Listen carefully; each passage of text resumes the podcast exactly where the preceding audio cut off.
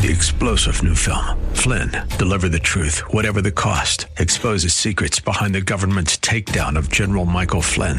Flynn knew what the intel world had been up to. He ordered the first audit of the use of contractors. This set off alarm bells. He told the truth. He was the most dangerous person for Donald Trump to hire. They had to get rid of Flynn. Flynn, deliver the truth, whatever the cost. Available now. Watch it today. Go to salemnow.com. Salemnow.com.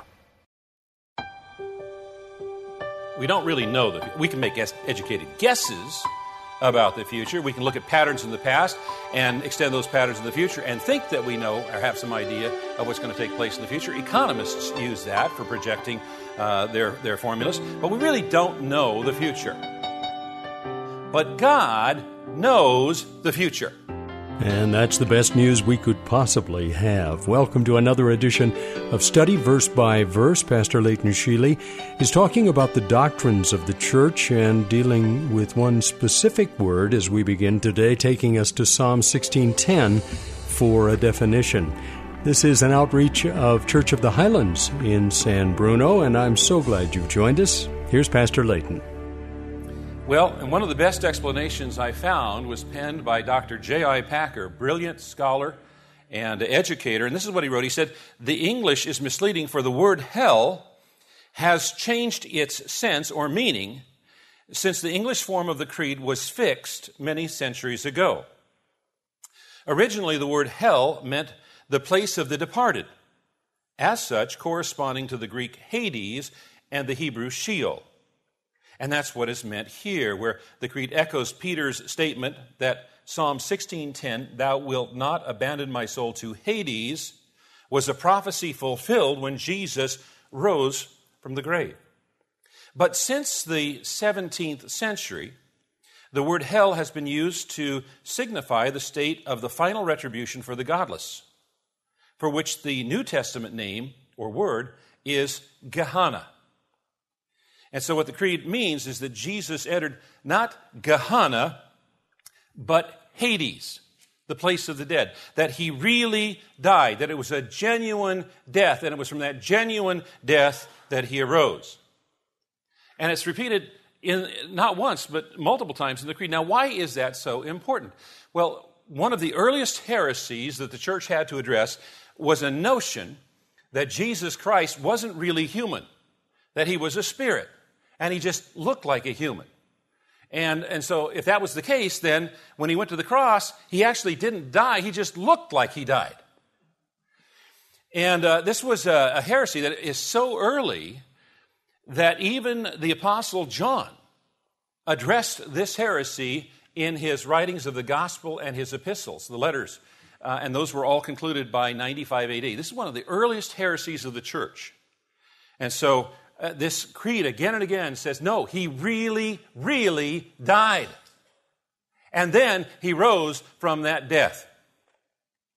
Now, Hades or Sheol is sometimes spoken of as sort of a prison house.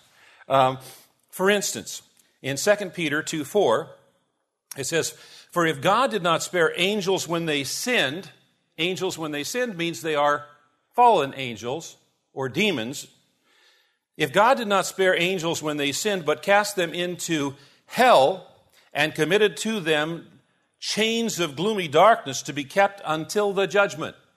So this is a place of holding until the judgment.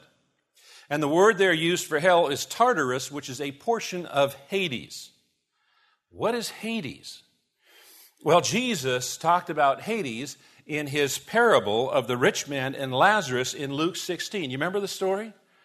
Um, that there's this place, and, and the rich man ends up on one side of a chasm, and he's, and he's asking for uh, Lazarus to come and bring him some water because he's in such torment, and it, it just can't happen. Lazarus is in the bosom of Abraham on the other side of this chasm.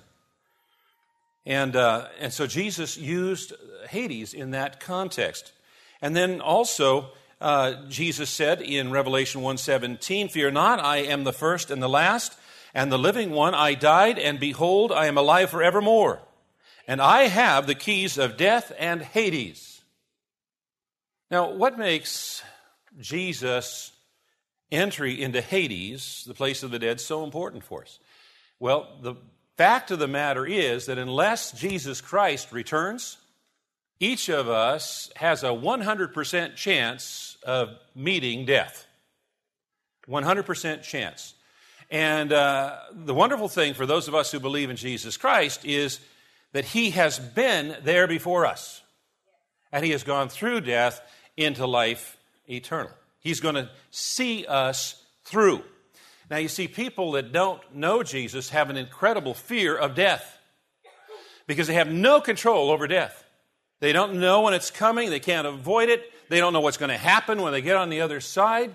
It's a place of terror. But not so for those of us who believe in Christ Jesus. For us, death has lost its sting. And so, before announcing Jesus' resurrection in the Creed, it declares clearly he descended into Hades.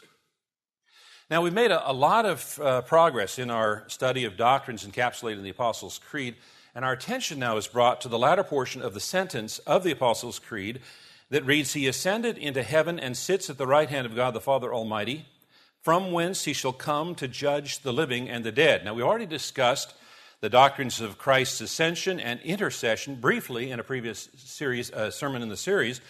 So, our focus today is on the latter portion of the sentence, from whence he shall come to judge the living and the dead. Now, this speaks of an event in the future. Jesus shall come. And the study of future events is often called eschatology from a Greek word which means last. So, eschatology is the study of last things, things that are yet in our future. Now, it's very, very clear that humans don't really know the future.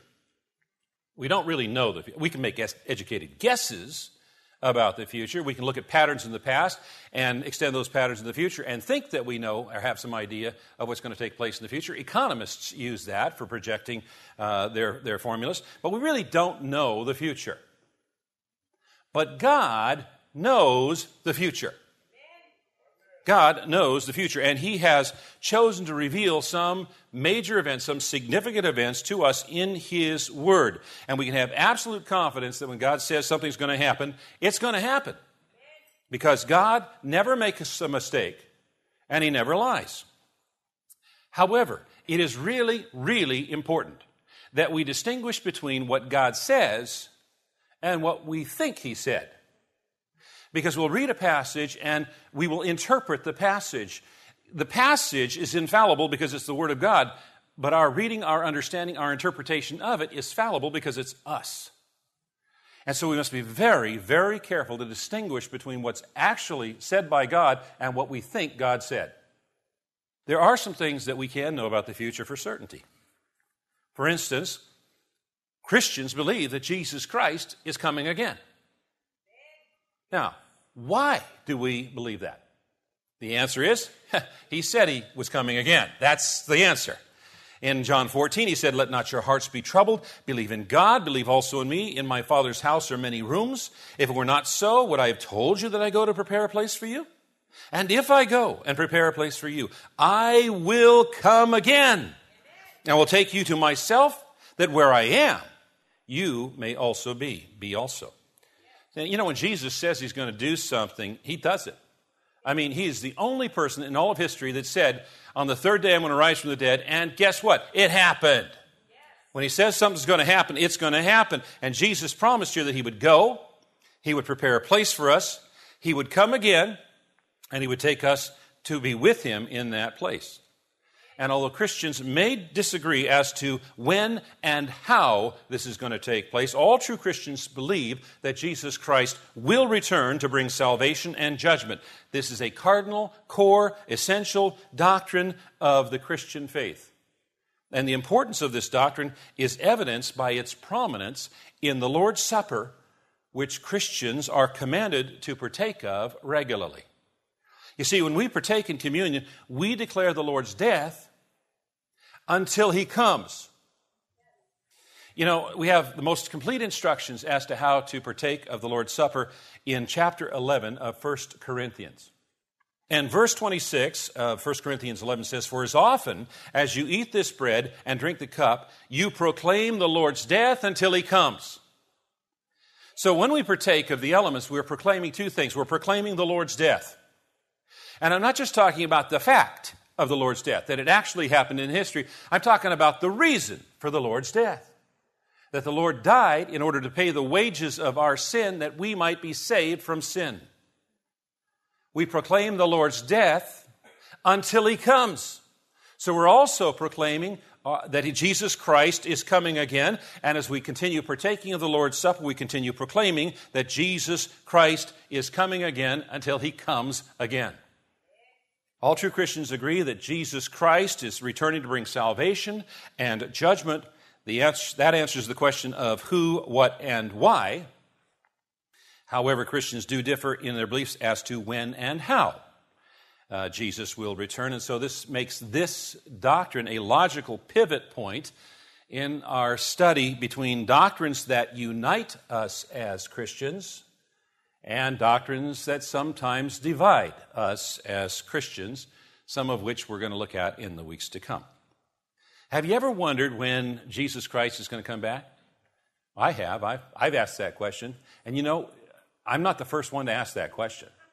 Uh, the disciples asked it in Matthew chapter 24. As Jesus sat on the Mount of Olives, the disciples came to him privately and said, Tell us, when will these things be? And what will be the sign of your coming and of the end of the age?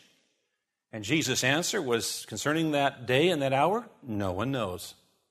Now, it's interesting that in that very same context, Jesus provided, he said, You don't know the day or the hour, but here's some signs to look for for the season of my return. And so in the summer of 2015, we as a church family took, I think, about six weeks to look through what Jesus said and what others said were going to be the signs of the return.